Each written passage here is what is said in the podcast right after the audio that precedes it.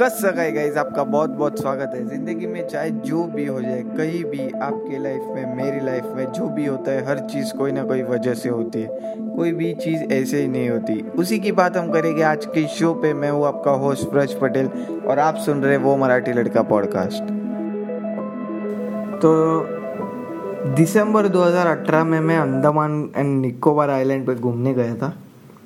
अब टूर जो चल रहा था मेरा सात दिन का, उसके बीच में तीसरे दिन शायद ऐसा कुछ हो गया कि सब प्लान तो छोड़ो भाई।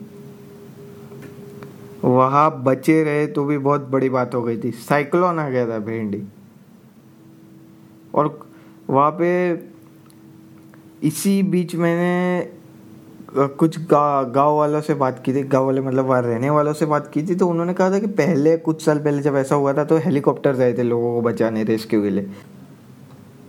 तो मैं जो जगह पे फंसा था, उस जगह का नाम था नील आइलैंड। और आगे मेरा और भी दो तीन जगह घूमने का था, वो प्लान बर अभी ये सिचुएशन हो गई तो वो सब तो अभी बाजू में रहा। पहले अभी यहाँ से निकलना इम्पोर्टेंट था। अब जब ये सब न्यूज़ आई, तब मैं वहाँ पे एक बीच है, जेटी के बाजू में, नील आइलैंड पे तो मैं वहाँ पे था। अब ऐसा सुनने में आया था कि पानी का लेवल इतना ऊपर नीचे हो रहा था कि बोट नहीं मतलब क्रूज़ जो क्रूज़ रहते। अब आप में से कोई अगर घूमने जा रहा है तो मेरा जो प्लान ऐसा था, बहुत लोगों के ऐसे ही रहते। तो वहाँ पे कैसा था पोर्ट ब्लेयर से आपको हेवलॉक रहता है, फिर हेवलॉक से नील आइलैंड और फिर नील आइलैंड से पोर्ट ब्लेयर शायद वो क्रूज जो क्रूज़ है, उनका शायद ऐसा रूटीन ही रहता है हर रोज़ का शायद, कि वहाँ से लोगों को यहाँ ड्रॉप यहाँ से यहाँ ड्रॉप और यहाँ से शायद पिकअप ऐसा कुछ रहता होगा। दो तीन थी शायद क्रूज तो हो गया, अब ऐसा था। अब बात ऐसी हो गई कि जाना है, ठीक है। और मैंने जो बोला ना कि पानी का लेवल ऊपर नीचे था तो ऐसा भी शायद सुनने में आया था कि वो ज़मीन जो है, जेटी के पास की तो नीचे तो ज़मीन रहेगी ना भाई। पानी का लेवल पूरा इतना डीप नहीं रहेगा, जेटी के पास, आइलैंड के पास। तो वहाँ बड़ी बोट नहीं आ सकती, जैसे क्रूज़ है। तो छोटी छोटी बोट से शायद ले जाएँगे देखते। तो वैसा कुछ था। तो मैं वहाँ फंसा रहा, एक दिन हो गया। अब नेक्स्ट दिन सुबह पता चला कि बोट सारी है, लेने के लिए। तो सुबह हम नाश्ता वास्ता कर लिए रेडी वेडी हो गए, सब पैकिंग किया और दोपहर को वहाँ चले गए। लाइन में खड़े रहने। वहाँ, बहुत बड़ा लाइन था। दो तीन बार तो एस तो हो ही गया होगा एस शेप। इतने लोग थे। तो बोट तो शायद पहले कुछ लोगों को लेके गए शायद बोट, फिर उसके बाद उसके बाद धीरे धीरे बवाल मच गया। भाई, लोग रुक ही नहीं पा रहे क्योंकि बहुत घंटे हो गए। कोई, उसके बाद कोई बोट ही नहीं है ऐसा सब था।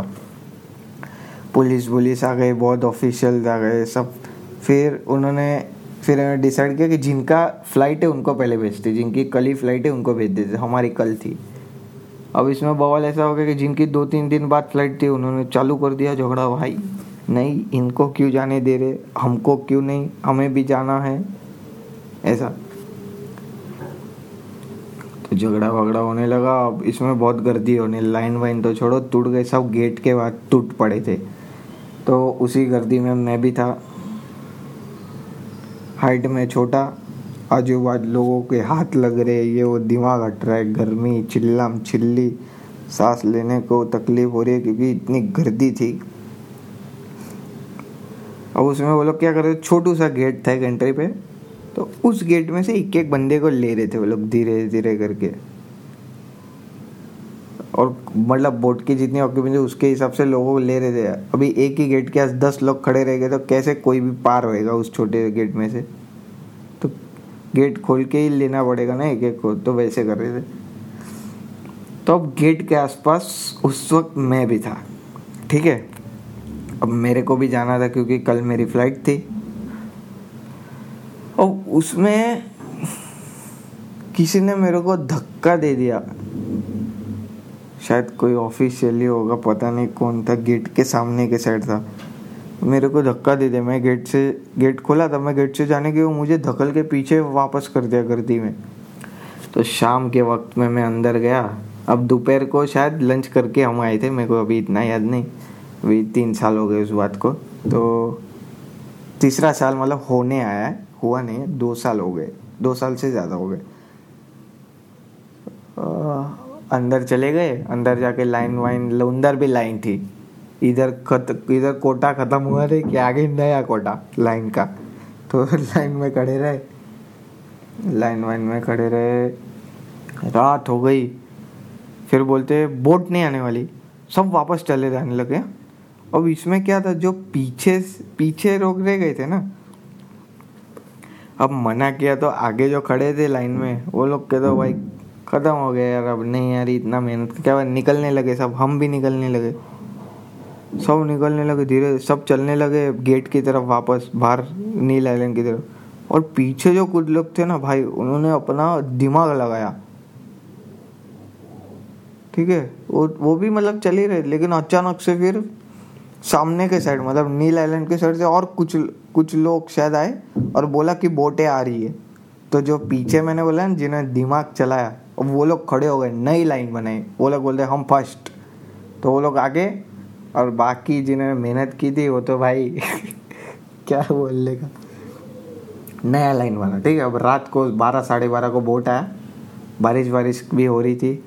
सिचुएशन तो आप अब खुद ही इमेजिन कर लो भाई सब ज़्यादा डिटेल में बताने जाऊँगा ना तो शायद बीस, तीस मिनट का वीडियो हो जाएगा। उतना लंबा नहीं खींचना मेरे को, ठीक है? अब जो दो बोट आने वाली थी, उसमें मैं शायद दूसरी बोट में था। अब हर बोट की कैपेसिटी फिफ्टी परसेंट करती थी लोगों की। सौ बैठ सकते थे तो ओनली पचास बैठेंगे। ठीक है? वो और हमको जो बोट आई थी, वो कोस्ट गार्ड कोस्ट गार्ड रहते ना, वो बोट थी। छोटी सी नहीं रहती कोस्ट गार्ड लोगों की, वो रहते जो पेट्रोलिंग करते हैं ना, वो लोग। पेट्रोलिंग समुद्र में भी भाई रहती है बोट से पेट्रोलिंग तो कोस्ट गार्ड वाले थे। पेट्रोलिंग ही शायद रहेगा। या माफ़ कर दो भाई, गलत गलत बोल दिया तो। तो हमको वो लोग आए लेने, अब फिफ्टी था। और मेरी बोट की बात करूँ तो जिस, पहले जो बंदे ने अंदर पैर रखा ना उस बोट में, हम जो बाहर खड़े थे उसमें से तो उसमें से मेरा नंबर फिफ्टी फ़र्स्ट था ओके फाइव वन मतलब चांसेस कम थे। कोई नहीं, मैंने कहा शायद लग जाए भाई मौका। तो पचास पे ख़त्म हो गया। मेरे को बोला, अब नहीं, किसी को नहीं ले गए मैं बोला, भाई साहब, मैं जिनके साथ आया था, वो बोट पे है। मैं इधर अकेला रह के क्या करूँगा? फिर बोट के हेड आए, फिर उन्होंने बात बात की, फिर मुझे ले लिया। मुझे अलाउ कर दिया कि इसको लेने, इसको ले लो, क्योंकि मेरे, क्योंकि भाई, इतना मेरा एज नहीं था, अठारह का रहूँगा शायद मैं। और मेरे, मैं जिनके साथ था वो सब तो बोट पे थे तो मेरे को तो अकेले नहीं छोड़ सकते तो मेरे को ले लिया। ठीक है तो आगे और भी चीज़ें हुई। फिर बोट जेटी से निकली हमारी। ओके अब जेटी से निकली, फिर चलने लगी और अब बोट चल गई उसके पहले हमको ये बता दिया गया था कि रिस्क है बॉस खतरनाक वाला रिस्क है। क्योंकि पानी एक फिक्स लेवल पे नहीं है, उछल रहा है। ठीक है वेव कैसा आता है साइक्लोन में वैसे हालत है। तो बोट टेढ़ी मेढ़ी भी हो सकती है। समझ रहे हो ना? हाँ। तो बोट चल रही थी, बोट चल रही थी।